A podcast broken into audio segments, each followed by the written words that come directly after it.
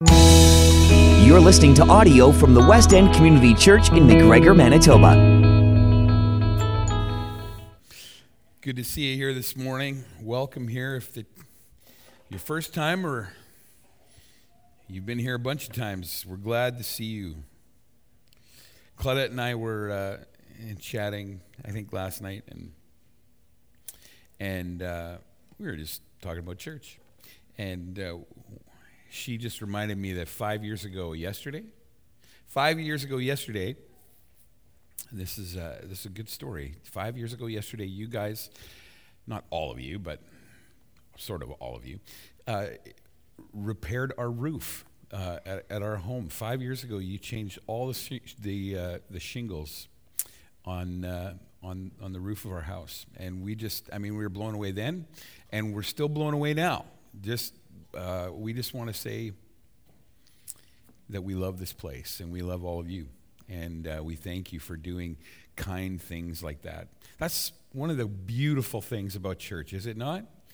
Uh, the way that we can come together and we can fellowship week by week, we can lift each other up, we can strengthen each other, we can exhort each other, we can sharpen each other, um, and we can do just things to, you know, just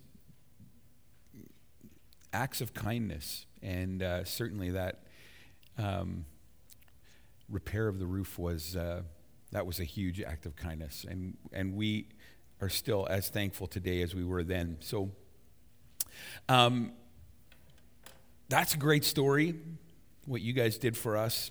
Uh, I love stories. I love telling stories. Um, I love being able to go to, to say, like a a Bible camp and, and telling uh, some of the stories that happened to me as a, as a child. Um, I love telling you stories.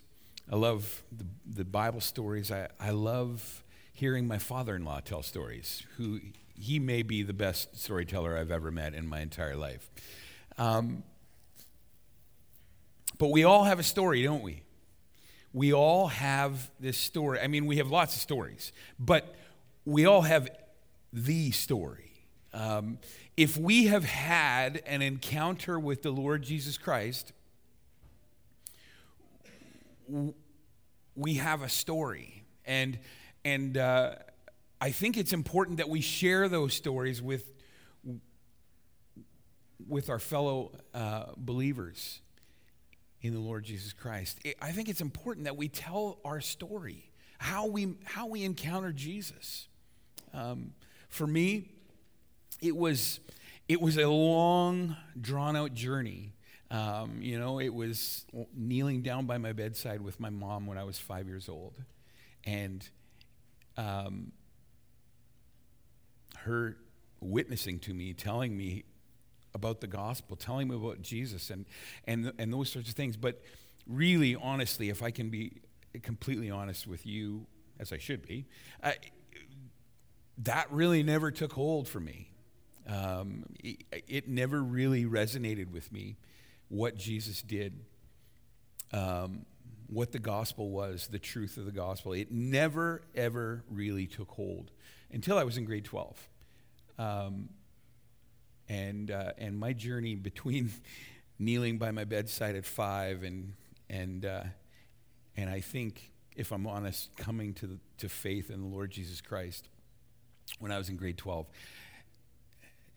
There were some pretty hairy moments in, in those years where uh,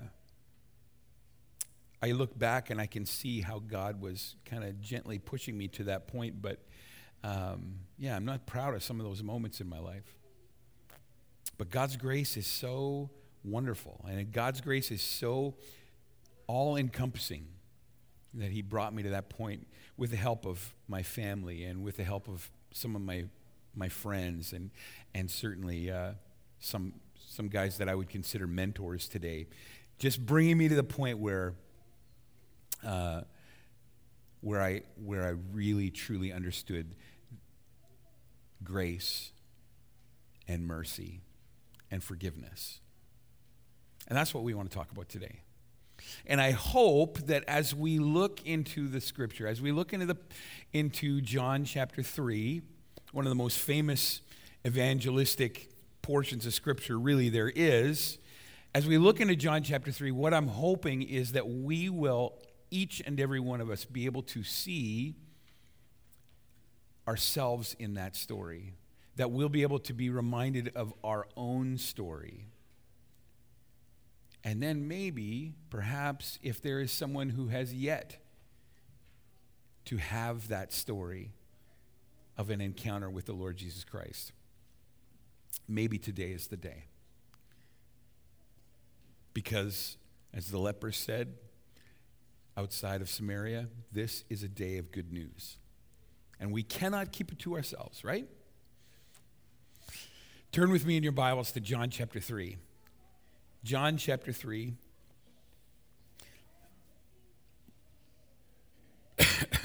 Excuse me. And uh, what I'm going to do in John chapter 3 is I'm going to read the first, oh, say 12 verses. And then uh, we'll move on from there. So, John chapter 3 and verse 1, it says this Now there was a man of the Pharisees named Nicodemus, a ruler of the Jews. And this man came to Jesus by night, and he said to him, Rabbi, we know that you are a teacher come from God, for no one can do these things that you do unless God is with him. And Jesus answered him, Truly, truly, I say to you, Unless one is born again, he cannot see the kingdom of God. And Nicodemus said to him, How can a man be born when he is old? Can he enter uh, a second time into his mother's womb and be born? And Jesus answered, Truly, truly, I say to you, unless one is born of water and the Spirit, he cannot enter the kingdom of God. That which is born of the flesh is flesh, and that which is born of the Spirit is spirit. Do not marvel that I say to you, or that I said to you, you must be born again. The wind blows where it wishes, and you hear its sound, but you do not know where it comes from or where it goes.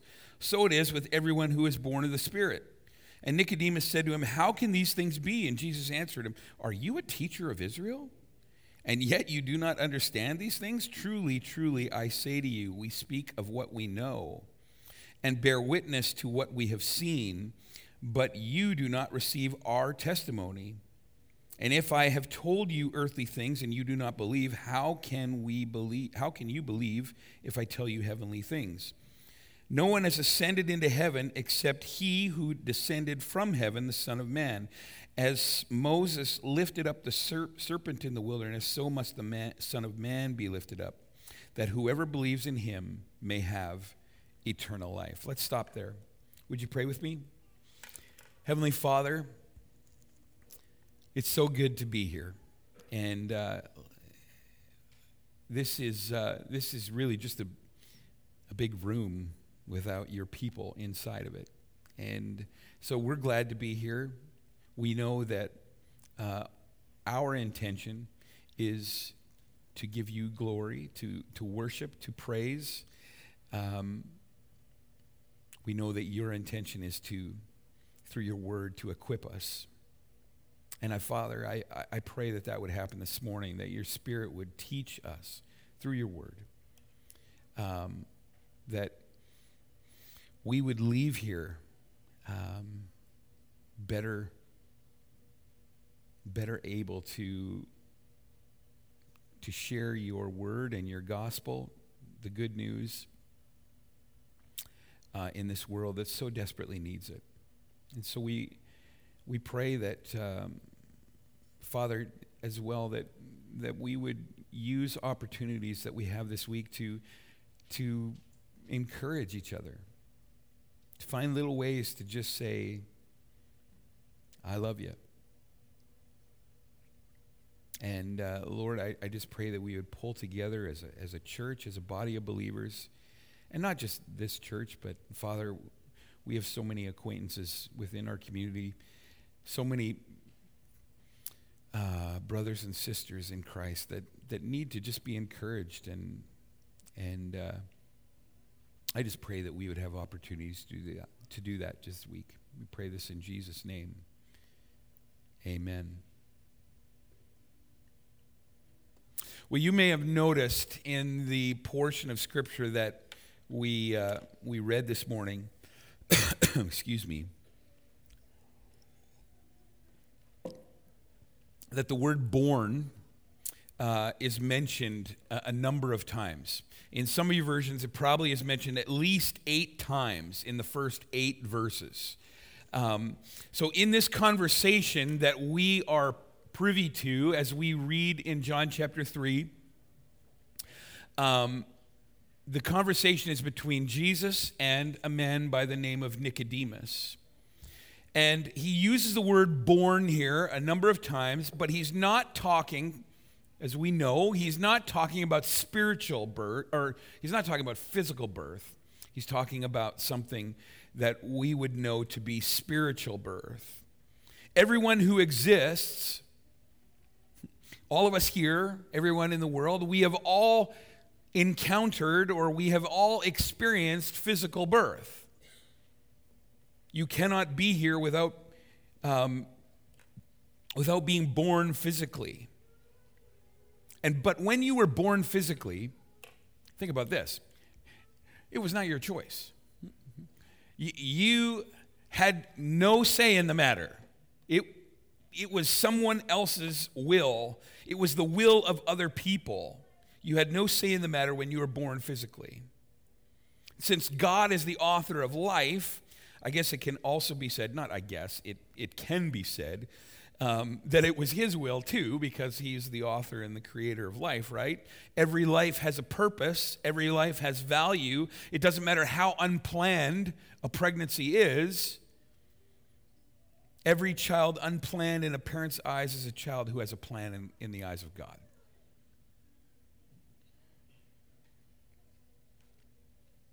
That's physical birth, right?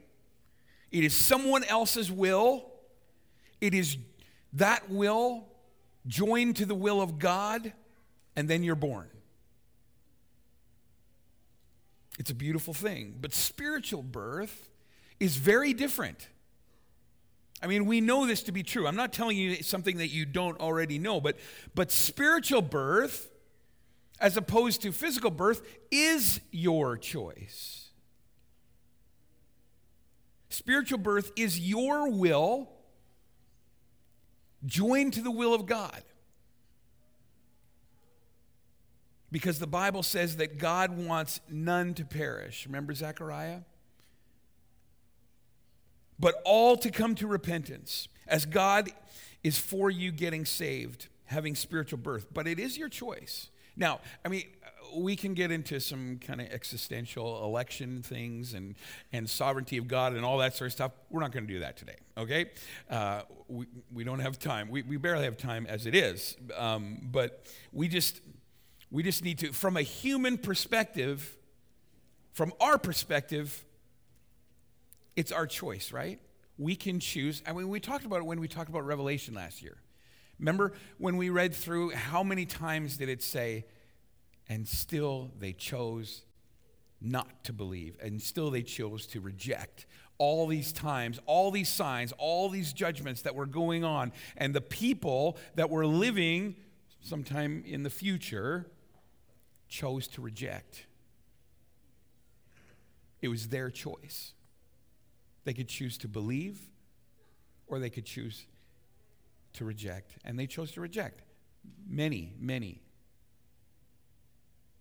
same thing is true for us as we encounter Jesus. We can choose to believe, like we talked about the very first week we started going through John. We can choose to believe that Jesus is who he says he is, that his identity is fully God, fully man, the incarnation coming together. We can believe that, or we can choose to believe that, like many people in the world believe, that, that he was just a guy that he was just a good teacher, that he was a, a good person, but he was not God.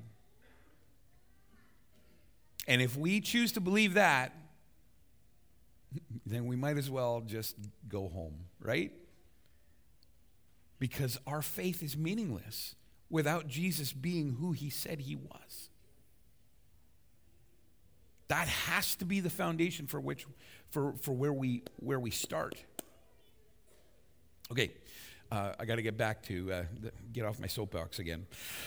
So John distinguishes between physical and spiritual birth here, and and you can remember that. I mean, we just talked about it, right?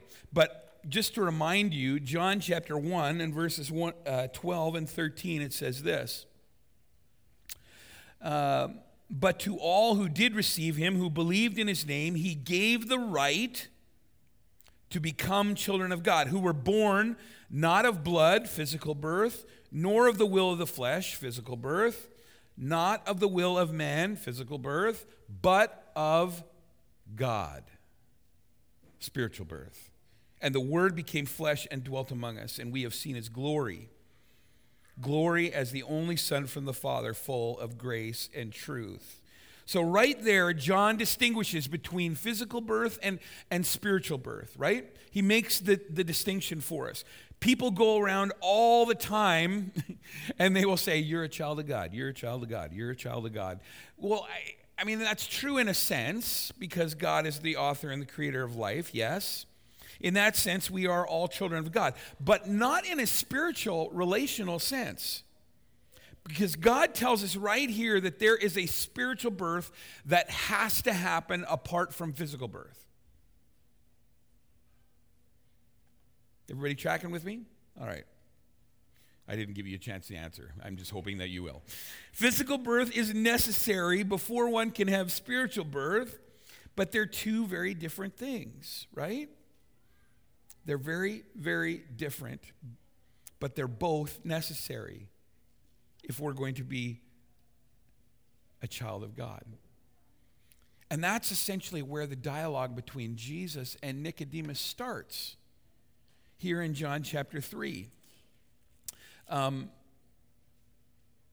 but before we get into the text, let me just give you a, a couple of facts about um, about Nicodemus. Who is this guy? Because I think it's really important that we understand who he is, right? We got to we got to get to the context. We got to look behind, you know, why John wrote this and, and who he was writing to and all those sorts of things. So Nicodemus f- first, we need to understand that he's only mentioned twice. um, he's only mentioned twice in the Bible, and they're both in the Gospel of John. Okay? So here in John chapter 3, we're also going to see John uh, Nicodemus mentioned in um, John chapter 19. Okay? We'll get to that in a, in a little while. So Nicodemus is, is not mentioned anywhere else in the Bible outside of the Gospel of John. And uh, this is the first time that he appears outside of the Gospel, not mentioned at all. Okay? Nicodemus is a Jew with a Greek name. Okay, his name um, means Nike, or as we would pronounce it, Nike. Anybody know what Nike means? Victory. Way to go, Devin. Way to go. All right, Nike, and then Demos, um, and that means people. So basically, what his name means, strong name, victory of the people. All right, put it together. Um, so his name is uh, uh, Victory of the People, and but we also know something else about him. We also know that he's a Pharisee. Okay, now Pharisees get a really bad rap for good reason in in the Gospels uh, because they're mostly pretty mean to Jesus, and uh, that's the way the Gospel writers write the Pharisees into the story. Um, Nicodemus is this Pharisee, and, and by all accounts, he's probably a pretty, a pretty prominent one. Okay, we'll get to that in a minute. But the word Pharisee, uh, Hebrew word parashim, okay, and it, it basically means, um, in Hebrew, it basically means separated ones. And that's significant because the Pharisees wanted, or their desire was to separate themselves from the rest of society. Uh, that was their desire. They wanted, they, in fact, I would say they prided themselves on separating from anything or anyone that might potentially contaminate them um, spiritually or physically. They were wanting everyone to see them. They, they wanted to, and they wanted to be seen as living strict, um, strict in their holy living for God, really, essentially. A lot of it, of course, was hypocritical, uh, it was superficial, all those sorts of things. But nevertheless, uh, they were they were strict about it, and and they really, you know, they followed the rules in, all the time. It was just really a, a bunch of fake religiosity, but but that's what they did, um, and they prided themselves on it. The, the Pharisees believed. The Pharisees believed that the traditions that they followed um, that were passed down to them by the ancient rabbis in a document called the Mishnah, that became almost more important than the scriptures themselves. Um, and probably one of the places where they really started to go wrong, right? Because it was all just a big list of do's and don'ts. It was checking the boxes. And if we start checking boxes and we start just following a list of we need to do these things and we need to not do these things, our faith in the Lord Jesus Christ becomes very shallow. Remember what we said last week? We don't do things so that God, so that Jesus will love us more. We do things, good things, because Jesus couldn't love us any more than he already does.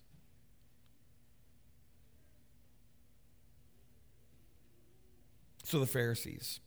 Nicodemus belonged to this, uh, this group of people. He was a Pharisee. Verse 1 tells us that Nicodemus was a ruler of the Jews, which means that not only was he a Pharisee, but he was an important one. He was part of the Sanhedrin. The Sanhedrin, I hope that I'm not giving you too many um, pieces of information, but well, I'm just going to do it anyway, so nothing really much you can do about it. Uh, the Sanhedrin was this Jewish ruling council. They were made up of 70 men. The Sanhedrin was the group of people that really ultimately sent Jesus to the cross. Nicodemus was one of those was was one of that group. It was these 70 men plus the high priest and uh, the, the, high priest was kind of like the, the president or the, the chairman of the board or, or, or something like that. The Sanhedrin was the, was the group of men who adjudicated legal matters as, as related to, or yeah, as related to Jewish law. Anything that had to do with Jewish law, if somebody broke a Jewish law, the Sanhedrin would be called in to kind of, you know, uh, say, this is what you did wrong or whatever. The Sanhedrin at the time that John wrote this was, or at the time of when Jesus lived, was limited because they were under Roman law, right? They were, they were under the thumb of the Romans. So they couldn't do just whatever they wanted. They couldn't, um, for example, they, uh, when Jesus was arrested and brought to, before the Sanhedrin, you know, for that kind of mock kangaroo trial where the charges were drummed up against him, uh, there's there's a reason why he went before the Sanhedrin and then after that went um, before Pilate. It was because the Sanhedrin couldn't order executions. That was something that had been taken away from them by the Romans. The Romans were the ultimate authority.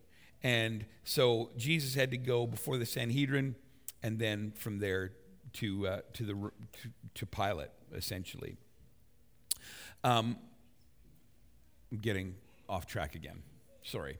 Uh, Nicodemus was part of this ruling council. So Jesus tells us something else about Nicodemus in verse 10. Did you see that there? Look at uh, verse 10. It says, Are you the teacher of Israel, and yet you do not understand these things? So Jesus calls him the teacher of Israel. So it would appear that Nicodemus wasn't only a Pharisee, he wasn't only on the Sanhedrin, but he was also somebody who was referred to as the teacher of Israel. He wasn't just an ordinary scholar. He was, he was a, um, He was a teacher known in theological circles as, as being preeminent among scholars of the day, teachers of the day. So Nicodemus was this really high up kind of guy. And I think that as you read through this portion of scripture in, in John chapter 3, you're going to see that, that he actually is quite intelligent. Um, and and we're, we're going to see that as we kind of just work our way through it. Um, the reason why I would say that he's, he's smart or intelligent, I think somebody who is really smart is somebody who admits that they have a lot to learn. Nicodemus, I think, is one of those guys because he asks some really intelligent questions here. He asks some questions of the things that he does not understand. He, he recognizes and this is very different than many of the Pharisees, probably, because they were. I think that there was a lot of there were a lot of Pharisees who were insecure, and and they tried to cover that up with. Uh, being pompous and and uh, and and being overconfident and and all those sorts of things, but Nicodemus just kind of kind of bears his soul here to Jesus. He realizes he doesn't know everything he realizes that there are some things that he knows that don't make sense, and so he seeks out Jesus. Pretty smart guy. So the story tells us here that um, our, our, portion of scripture here tells us that, that Nicodemus seeks him out at night. Keep, keep that in mind. Uh, I think that he comes to Jesus at night for this conversation with Jesus. Um, well, because of who he is. He's this Pharisee, right? Uh, if people see him with Jesus, we have to remember that the Pharisees uh, did not like Jesus. And uh, they did not want uh, Jesus to have any kind of success. They, Jesus was somebody who was threatening their way of life, their, uh, their rule, as it were. And so it would have been it would have been political suicide, maybe even personal suicide for Nicodemus to be seen with Jesus. So he seeks him out at night, okay? Keep that in mind. Um, but what we're going to see in this conversation, I just want you to see four things, okay? Really quickly, in the time we have left, I want you to see four things because what I, what I think we see is um, a progression of events that lead from the start to conversion okay? They, they lead nicodemus from, from where he is when he gets to gets to, to start talking to jesus to the point where maybe possibly uh, we can see nicodemus actually believing that jesus is who he says he is. There's four things there and, and i want to show them to you. This encounter starts with, G, with nicodemus being um, confused. So the first thing that we're going to see is, is we're going to see confusion. then, once he gets, once he kind of clears up, or maybe not even clears up, but but he moves on from confusion, and what we're going to see is he gets a bit curious. And then, after he gets curious and he asks some questions that, that maybe bring him a little further up the ladder, the progression, um, he comes under conviction. And then finally, after he comes under conviction, there's conversion.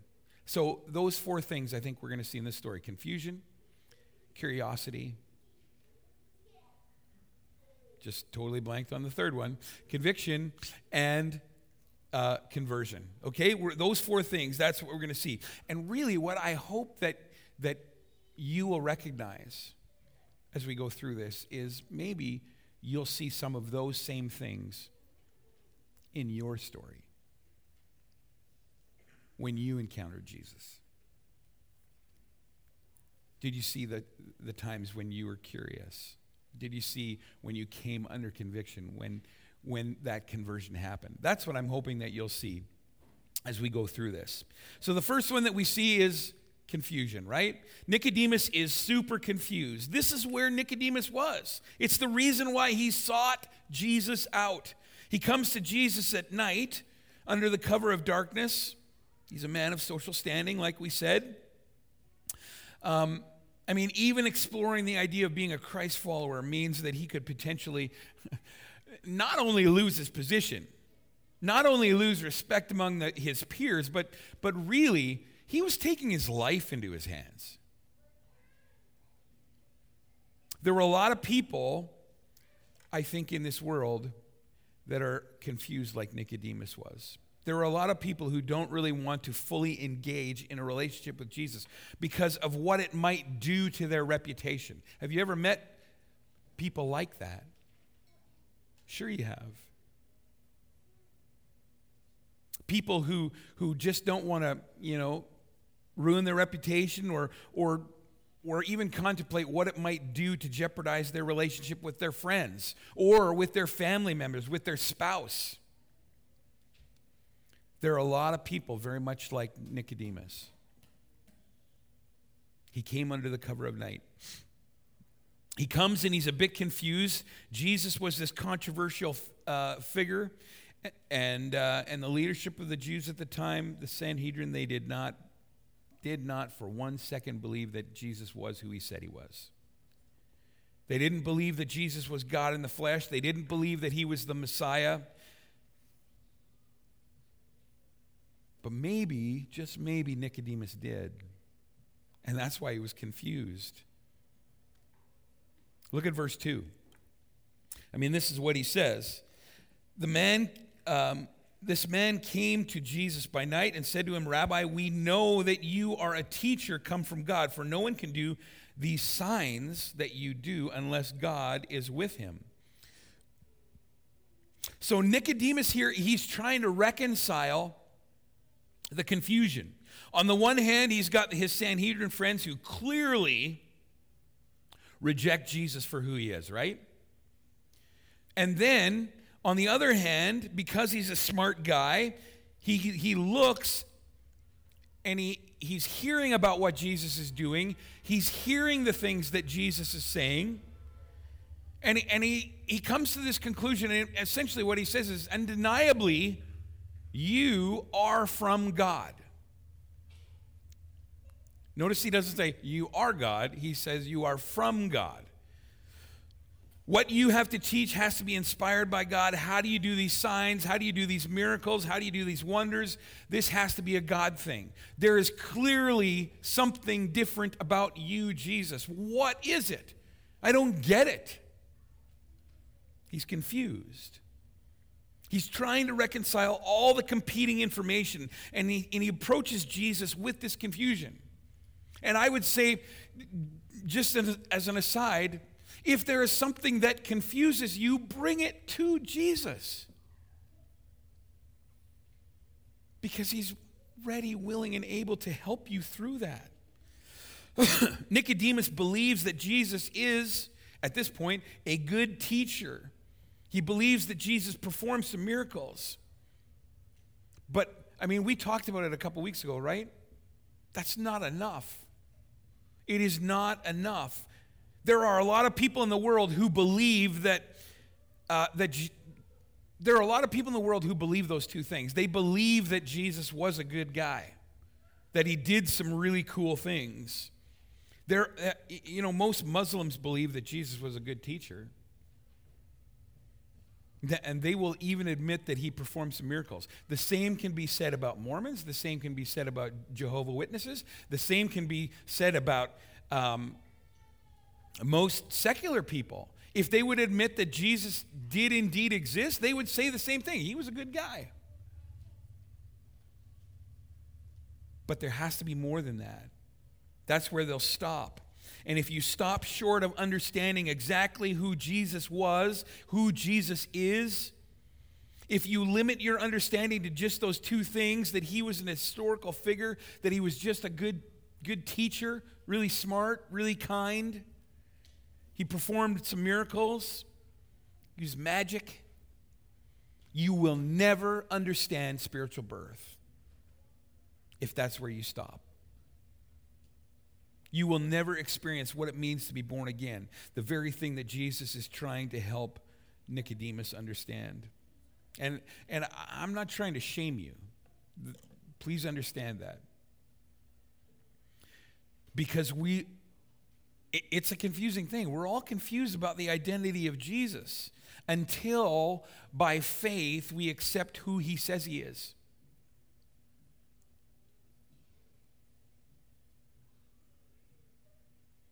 Because there has to be faith involved in the process. The, the gap is too large. And faith is the only thing that's going to get us there. We have to believe.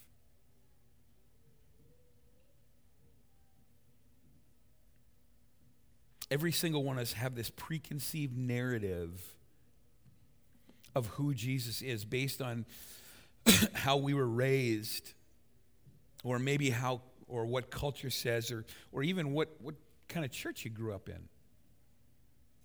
All of us come with some kind of confusion that we have to unpack and come to the realization that Jesus is who uh, Jesus is indeed who he said he was, who he said he is.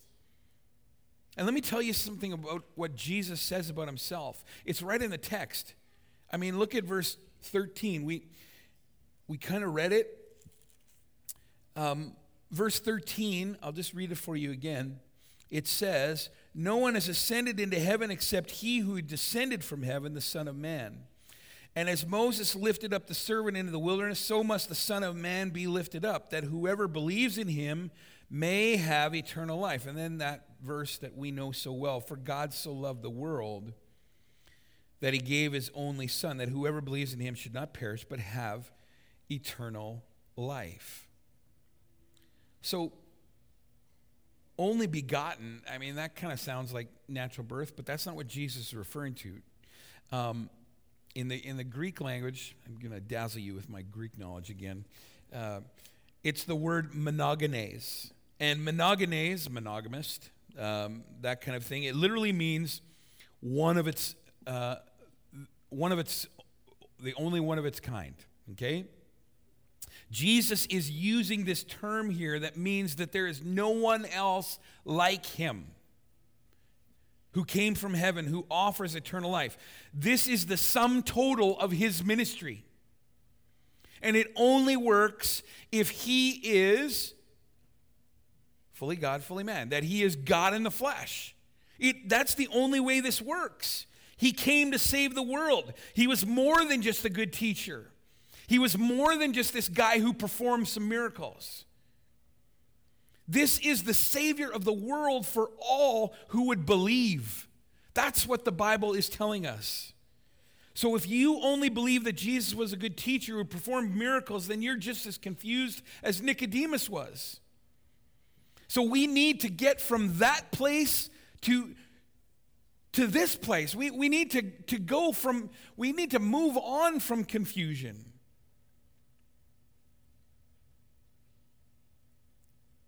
Nicodemus makes the observation well, well, surely God must be with you because you teach really amazing things. God must be with you.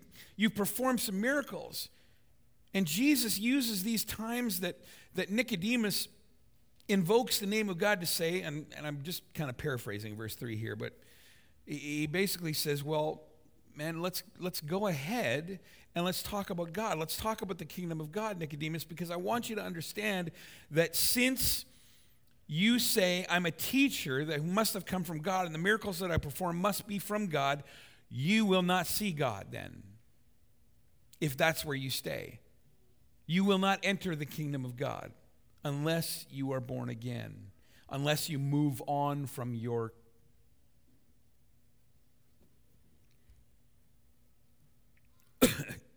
excuse me, sorry, unless you move on from your confusion.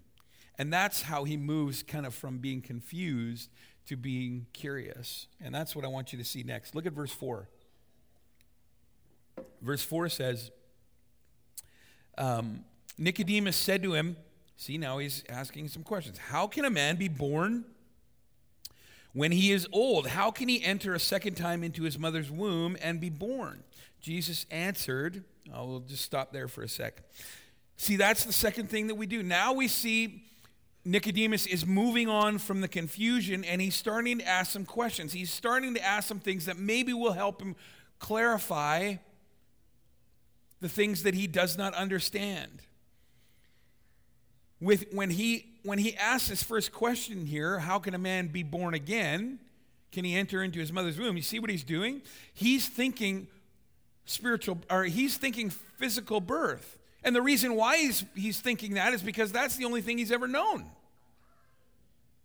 So someone says you got to be born again. He's going, well, physical birth. But, but that's not what Jesus is talking about. And so he asks, What do you mean? How can we go back into our mother and be born again? That doesn't make sense. He's curious, right? He's thinking physical birth. Verse 5 Jesus answered, Truly I say to you, unless one is born of water, natural, natural birth, and the Spirit, spiritual birth, he cannot enter the kingdom of God. And then he goes on and he keeps explaining it.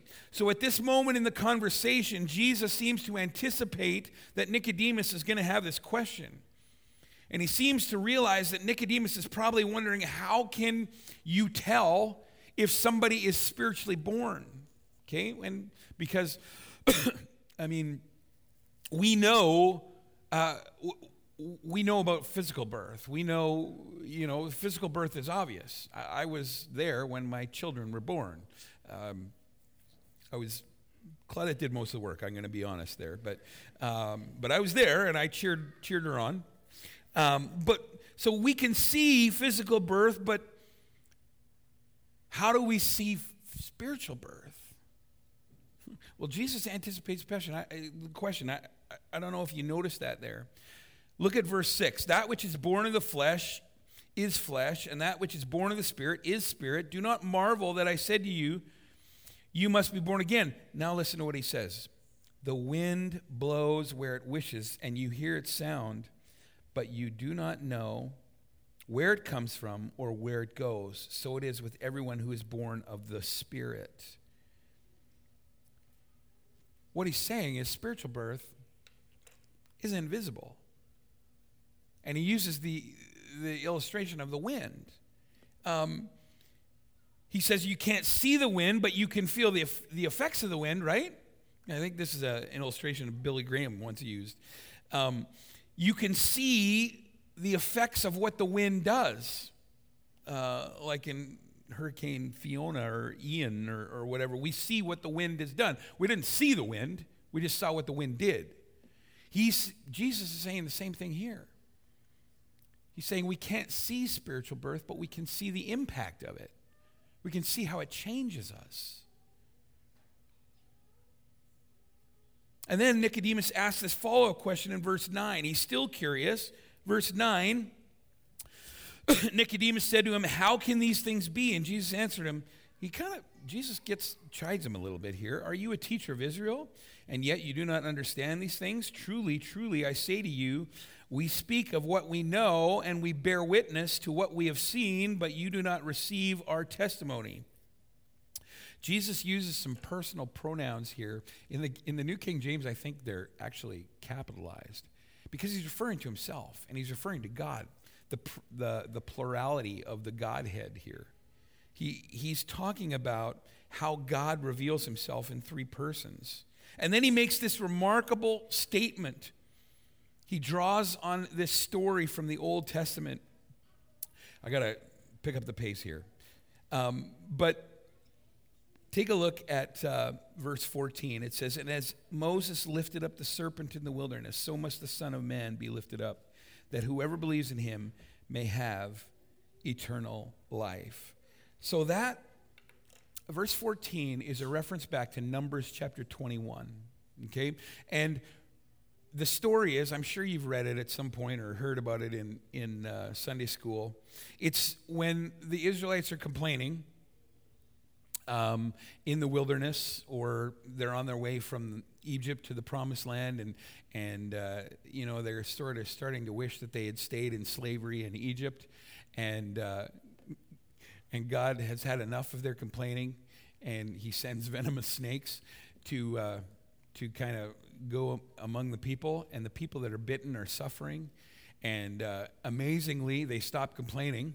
Um, well, they stop complaining about going back to Egypt, they start complaining about their snake bites. And they say to Moses, Moses, please appeal to God on our behalf. And Moses does.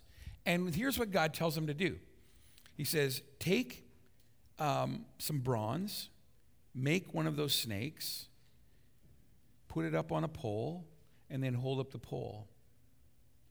And then let all the people who have been bitten by the snakes look at the pole, and then they'll, they'll be okay. Now, Jesus or God could have taken, or he just could have taken the snakes away, right? But he didn't. He didn't do it that way. Uh, it's a bizarre story, but in reality, it was God's gracious provision. You see, the remedy for the people, you, gotta, you gotta get this, okay? The remedy for the people who were dying from venomous snake bites, God said to Moses, you know, make this, this bronze kind of statue sort of thing. Um, the remedy for what was killing them was to look at the serpent on the pole, right?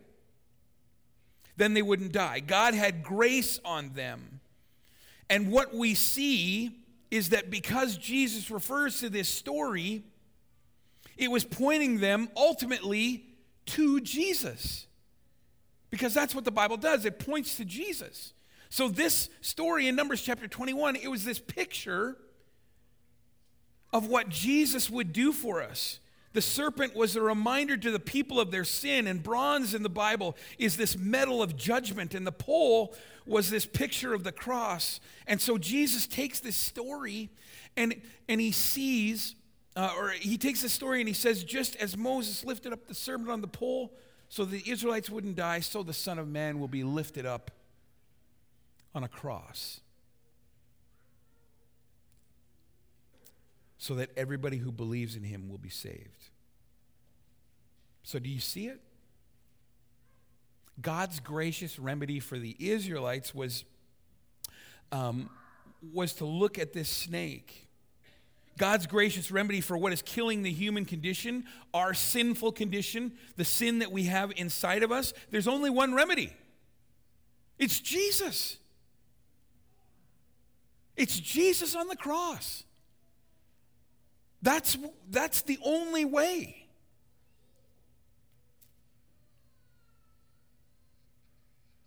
It's to look to Jesus on the cross, and our sins will be forgiven, and you will not die in your sin. Uh, we're going to die physically, but we will not be condemned.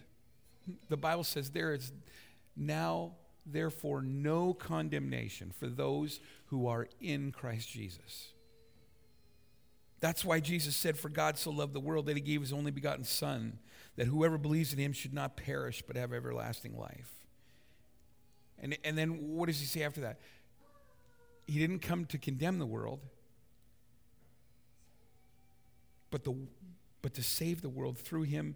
Um, and whoever believes, and whoever does not believe stands condemned already, but he, whoever, but because he has not believed, in God's one and only Son.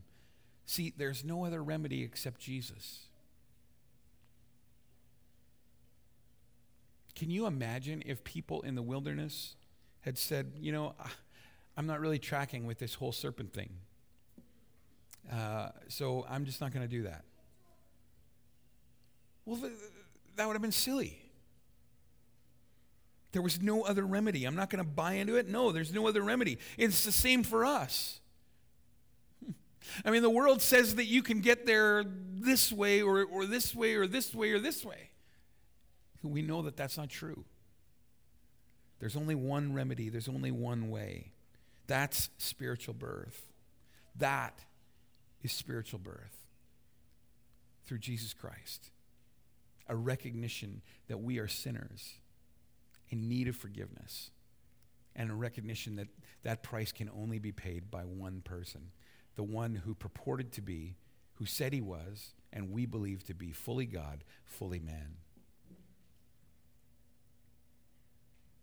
And that sort of just kind of leads us, you know, the progression. And, and I know that we're, we're veering off from Nicodemus here, but, but we have to get from, from confusion, we have to get from, from there to curiosity and then move into conviction. To, to really be convicted that we are sinners because that's on the, that's on the ladder.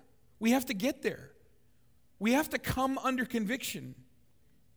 We have to realize that we need a Savior. We need to realize that we need to turn to Jesus, to put our faith in Him, that we need to accept God's forgiveness for our sin. And that leads us confusion, curiosity, conviction, that leads us to conversion. That gets us to the place where we need to be. That's where Jesus said one of the most some of the most famous words of his ministry. For God so loved the world that he gave his only begotten Son, that whoever believes in him should not perish but have everlasting life. See, when we accept the Lord Jesus Christ as our Savior, he changes us from the inside out. We're born again. That's spiritual birth. And I'll close with this. The Bible doesn't explicitly say that Nicodemus here in chapter 3, it doesn't explicitly say that, that he, he actually got from confusion to conversion. But here's what it does say, and I think that we can infer from this that I, I, I like to believe that we're going to see Nicodemus in heaven someday. I'll tell you why. The last time that we read about Nicodemus is at, in chapter 19, as I said, and it was Nicodemus plus Joseph of Arimathea, who in John chapter 19 requested of the Romans the body of Jesus after he died. Those two men wanted the body of Jesus so that they could give him a proper burial. Why do you think Nicodemus did that? Do you think that he would have taken the body of Jesus off the cross, wrapped it in spices, and gave Jesus a proper burial unless he loved him? I would say no. Because John chapter 19, Jesus going to the Rome or Nicodemus going to the Romans and asking for the body of Jesus, that's a far cry from meeting Jesus under the cover of darkness. That's where he started. And where he ended was saying, That's my Savior.